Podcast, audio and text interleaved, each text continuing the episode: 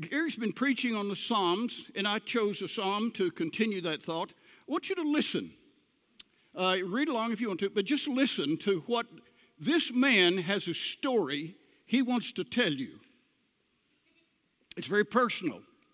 So just listen, if you would, to his story. And the interesting thing is, he made it into a song, a worship song. Surely God is good to Israel. This is Psalm 73, by the way. I didn't mention that. Psalm 73. Surely God is good to Israel, to those who are pure in heart. But as for me, my feet came close to stumbling. My steps had almost slipped. For I was envious of the arrogant as I saw the prosperity of the wicked for there are no pains in their death, and their body is fat.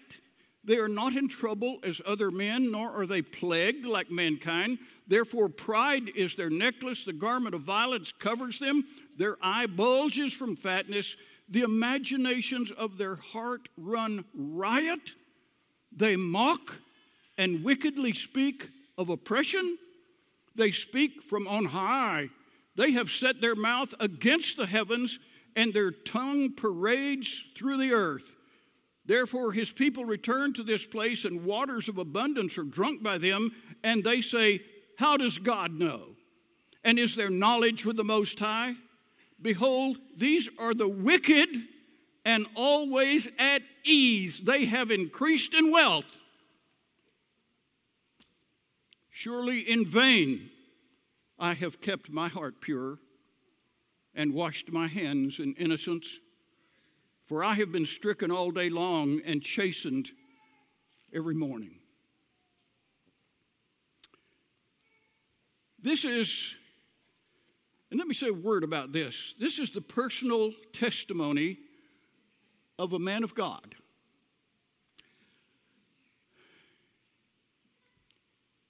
This is a person telling about how God has worked in his life. Speaking, relating the story to you of his own personal experiences, good and bad. I suffered, I, I was troubled, I was burdened. And I want you to know about it. I want you to hear my story. I think where once among us personal testimonies were frowned on and, and probably discouraged. We only want to hear the word. That's subjective. And, and yeah, that's, that's true. That's true. But when a person tells you his story of how his walk and the word and will and relationship with God came into conflict with, with what he saw or experienced in the world. What he went through, that's the living part of Christianity. It's the word and the life as they come together. And I need to hear your story. Everybody here, without fail, has a story of your experience, your troubles, your struggles. I want to hear about your conversion. How'd you come to know Jesus? What touched you? What brought you? What struggles did you have in trying to live for Him as you found the teachings of, of God and, and, and of a holy life come in conflict with the world that we live in? I want to know about your struggles and I want to know what you did with them. I want to know about the burdens that you've had. Those are strong examples of faith, and they encourage us. Parents, your children need to hear the story of your conversion and of your life with God. Oh, they need to hear the story of how mom and dad met and fell in love, and they need to hear that story. See, this, this is part of our history that we need to pass down. Grandparents, tell your grandchildren of the great things. I love the song that we were just singing. we will, He has done great things, we will say together. Tell the story. We need to hear the story of the great things. We need to hear the story of the struggles. We need to hear the struggle or the story of, of your prayers that have been answered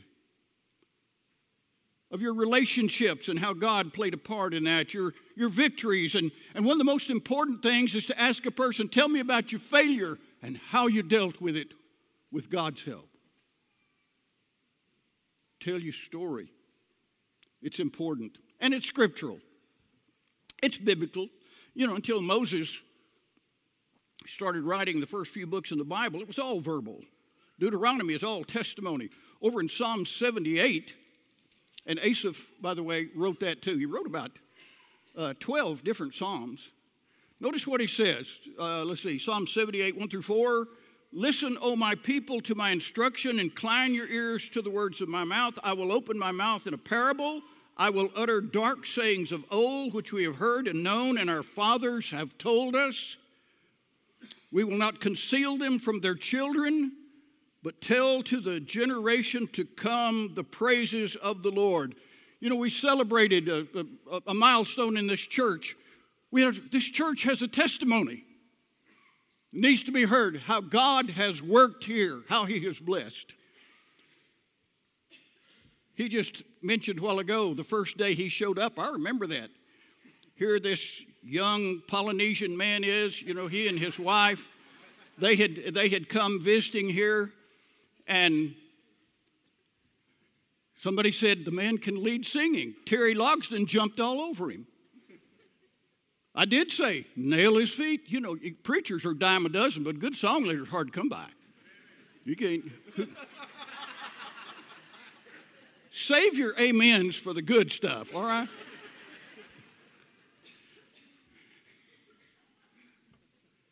Stories are important. Our testimony is important.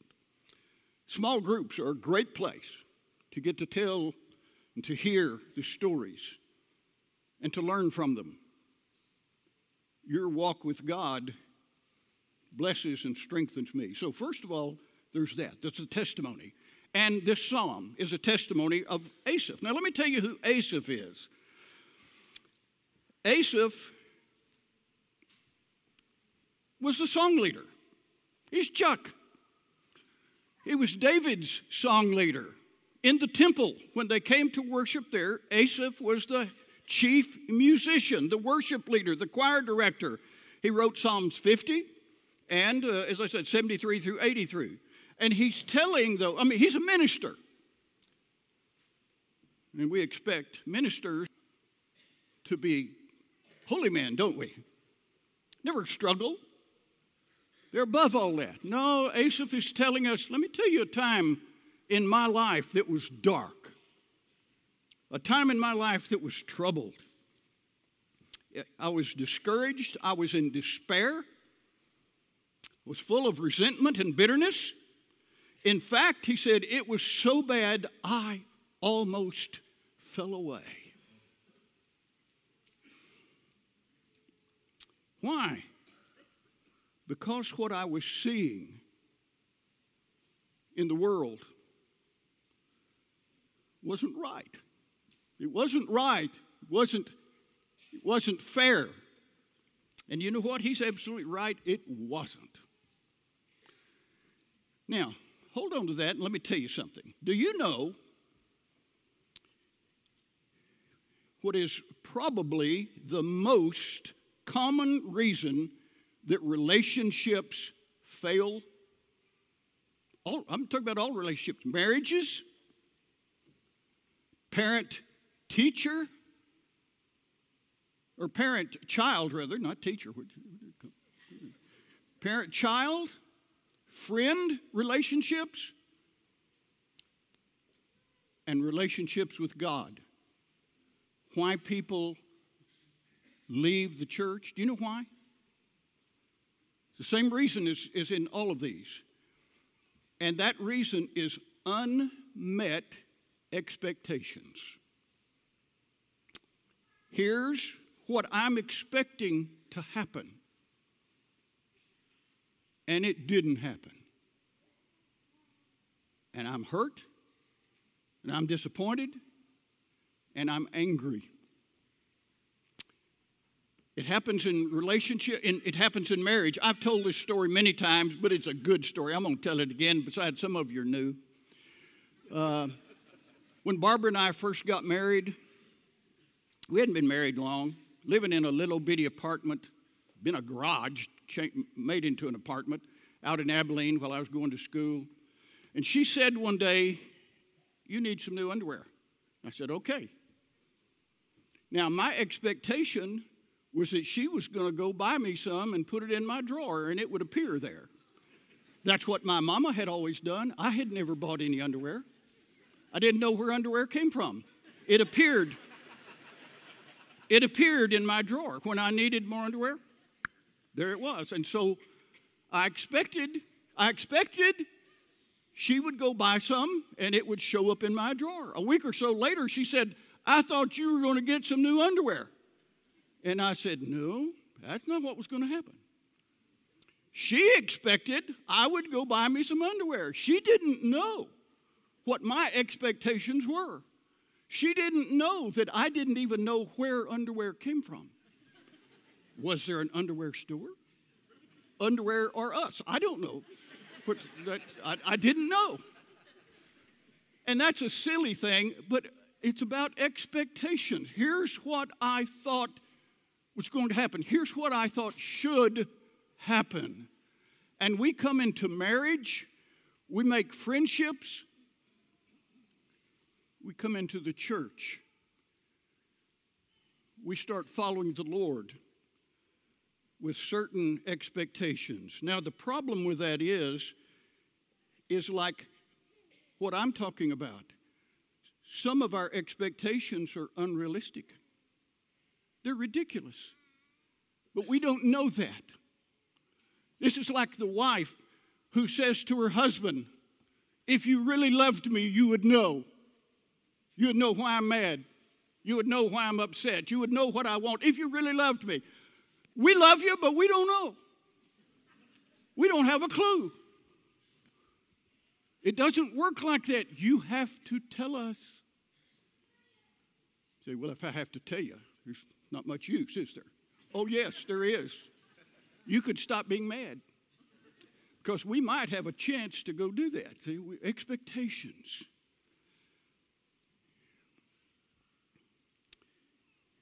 It's the most common reason that people leave the Lord and the church. I expected the, that God would do something. Maybe He would protect my family. He would keep bad, evil things from happening to me or coming into my life. He would keep me from pain. He would keep these burdens off of me. He would protect my children and never let anything happen to them. And so when one of those expectations is unmet, we feel betrayed.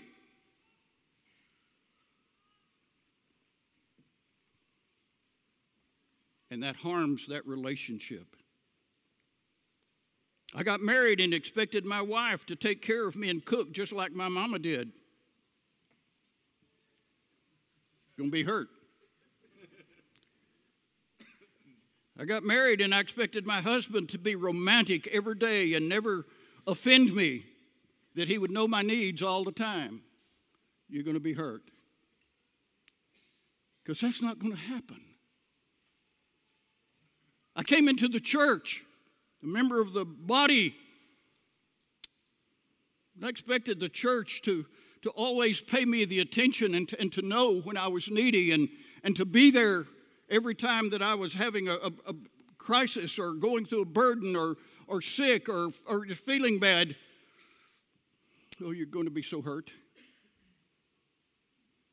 You see, when I have these expectations, I am laying down the law, so to speak, to you. I'm putting a burden on you that may be, may well be unrealistic. Why do you think and maybe we have to be reminded of this. Why do you think that Paul said to Christians, now listen, folks, here's what you need to do. I need you to walk, live your life daily in a manner that is worthy of the calling, worthy of someone who is following Jesus. Act like that. Make your decisions on that. Be a person who looks like you're following Jesus with all humility, with gentleness, with patience, showing forbearance to one another in love, being diligent to preserve the unity of the Spirit and the bond of peace. Why does he tell you to do that? Because I am not going to live up to your expectations. That's why none of us are.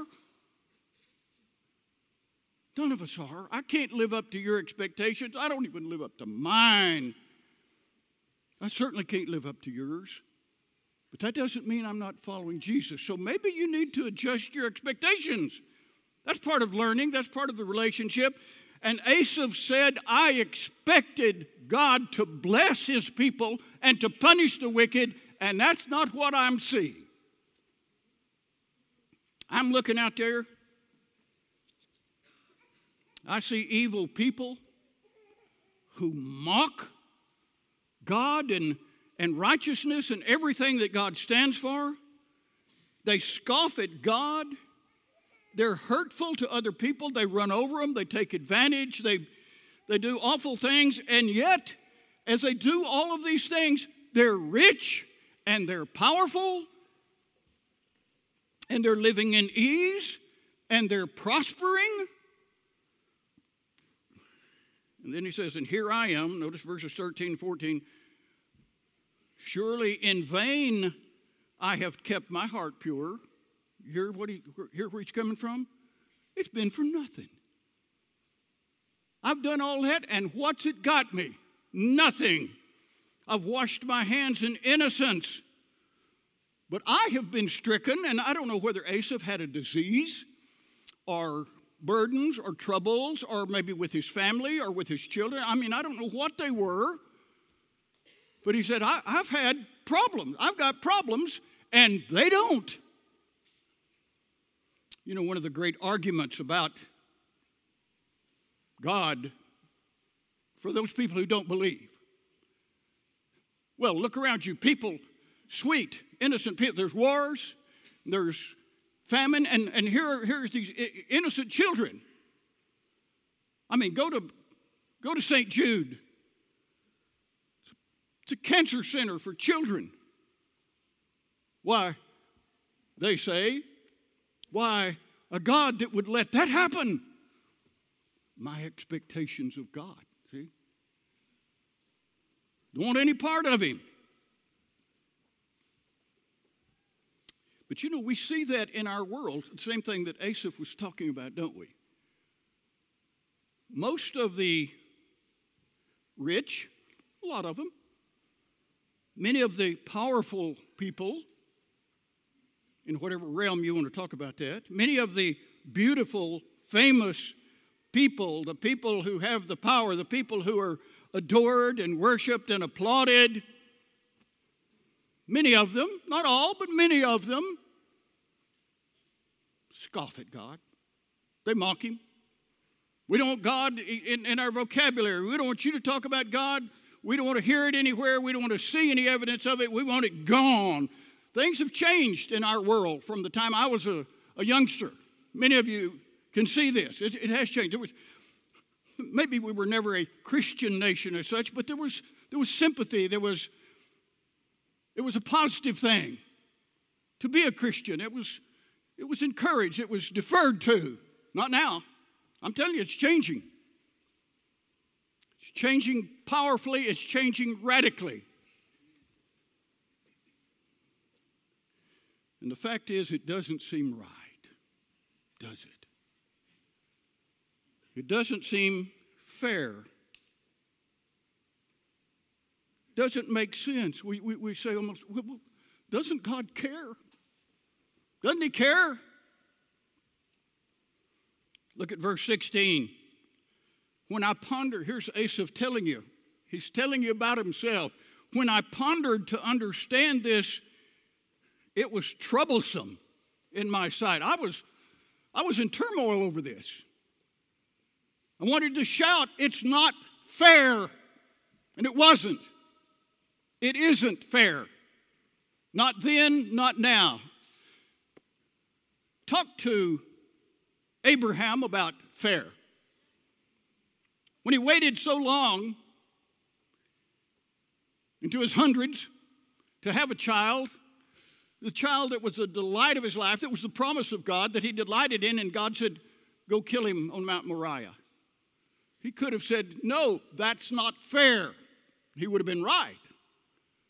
Talk to Joseph, who was sold by his brothers, wrongly accused by Potiphar's wife, ended up in prison, not only a slave, but in a prison in, as a slave, could shout to heaven, This is not fair. And it wasn't. No, it's not fair. Talk to Moses, grew up in Pharaoh's household, now living in the Midian desert herding sheep. It's not fair. No. Ask Jesus, hanging on a cross. This is not fair? No. No, it wasn't. Hanging on a cross for the sins of other people that you didn't commit, that others did, suffering in their place. This is not fair. No. No, it's not. It's not fair. Asaph said, I couldn't make it all fit. I couldn't bring it together. And then there is this beautiful word. Until, don't you love that word? I couldn't make it fit. This is what was going on. This is what was happening until, because that always says something's about to change. Something dramatic is about to change. He said, Until I came into the sanctuary of God, then I perceived their end. Surely thou dost set them up in slippery places. Thou dost cast them down to destruction. How they are destroyed in a moment. They are utterly swept away by sudden terrors, like a dream when thou awakes. O Lord, when aroused, thou wilt despise their form. When my heart was embittered, and I perceived within that I was senseless and ignorant. I was like a beast before you. Nevertheless, I am continually with you. Okay, let me tell you how he got over his, his anger, his bitterness. He went to church. That's what we would say today. No, he went to the temple and but he went to church. He went to a place where God was being recognized and acknowledged and worshiped. And suddenly he gets a new perspective. Suddenly he sees it. Do you know what he saw? I don't know whether it was maybe when they were singing a, a special song. Maybe it was during a prayer. Maybe it was while they were reading from the Word of God. I don't know when it was, but he said it was there that it suddenly dawned upon me this is not all there is. I'm just looking at the here and the now, and God is trying to get me to see eternity, the big picture.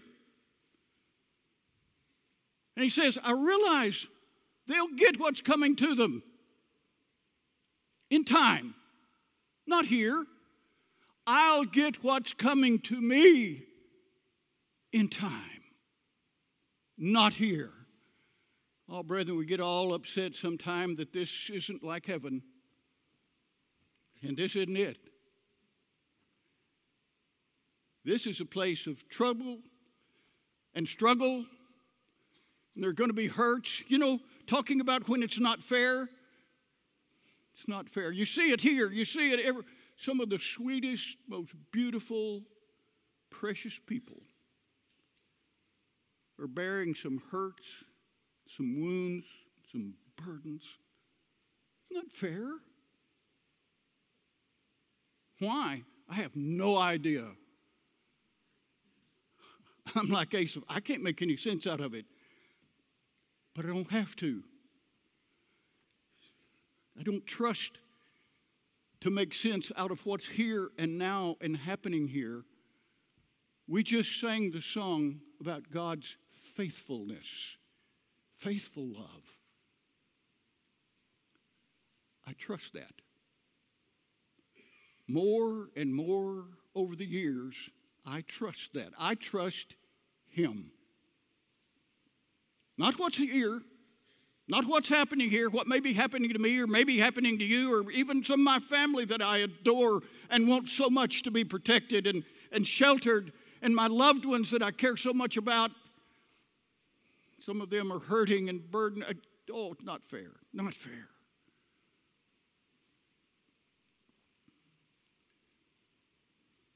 But sometimes the beauty comes out of the pain, the wonder. And some of them will tell you, talk to some of these people, they'll tell you, I struggled, or I'm struggling now. And that's part of the beauty that we even struggle. It'd be so easy to just get up and or give up and and get angry and get bitter and no no no no no no we bring in all the promises of God. We bring in our faith in Him and our trust that He's faithful, and we fight it.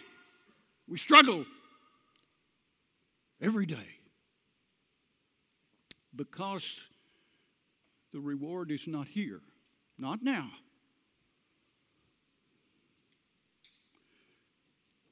Asaph got a view of eternity, of the big picture not just the here and now. He got his eyes off the daily situation and got it on eternity. I'm reminded of when Peter got out of the boat. Jesus was walking on the water and he said, Let me come to you. And Peter's walking on the water until he took his eyes off Jesus, started looking at the waves, and got scared and started to sink. What did we sing a little bit ago? Keep your eyes on Jesus. Look full in his face. And so Asaph says, You know what I need, Lord? I need you. I need to be with you. That's enough. That's what I need. I don't need to be fat and prosperous and power like they are. I don't need necessarily to always be healthy and everything going great in my life, but I do need to be with you. That's enough. Let me tell you something. That is enough. And it'll never be enough until you're there. You ever watch that uh, TV show that's on, I don't know, some different kind of channel called uh, Long Lost Family? You ever watch that? Am I the only one that watches that? Well, turn over. You do? You? Well, good. Well, turn over and watch it and, and have you a box of Kleenex nearby. It's about people who were adopted at a very young age who decide later on. Now, everybody doesn't decide this, they don't need to. But these people need to find their parents, their their birth parents. They may love their adopted parents. Man, I couldn't have couldn't even been better. But I need I need to find these people. I need to know them. I need for them to know me. I want them to be in my life. As a matter of fact, they say, and it's always tearful. I mean, just it's wonderful. Uh, but they always say, I've had a hole in my heart. Something's missing in my life. I needed to find that person. And afterward, they often say, It's okay now, I'm whole. Let me tell you something. You were created with a big hole in your heart and in your life. Gary talked about it the other day in one of his great sermons.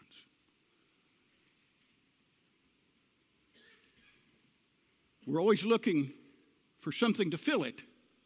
We'll spend our life trying to find something to fill it wealth, power, prestige, fun, something, something, something, and it'll never be filled because it can only be filled by God in your life, in your heart. You were made that way. You can't even deny that. It's a fact.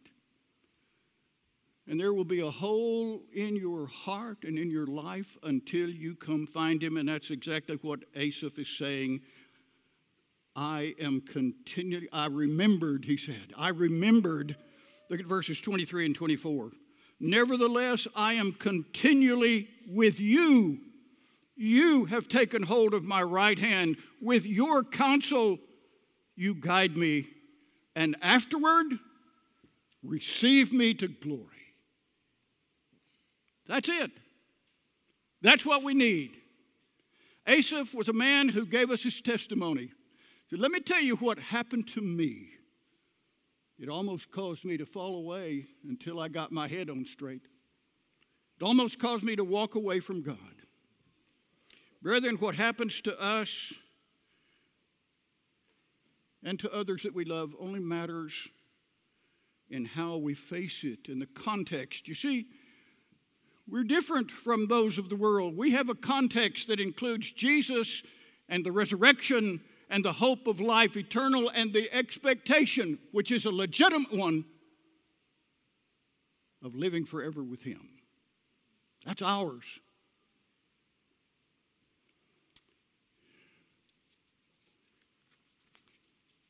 Trusting our God, saying, I need you. I need you every hour. Father, today, today we thank you that you have reached out to us, that you've made yourself known, because we need you in our lives. We couldn't face the day without you. And so we thank you, we praise you. And for all of us who are struggling, who are dealing with burdens that are too much for us alone, with fears that are too much for us alone, with responsibilities that are too much for us alone, with a life that is too much for us alone. We thank you that you're with us, that you empower us, that you bless us, that you guide us. And we pray that you touch every heart here today and bring us closer to you. We pray in the name of Jesus our Lord. Amen.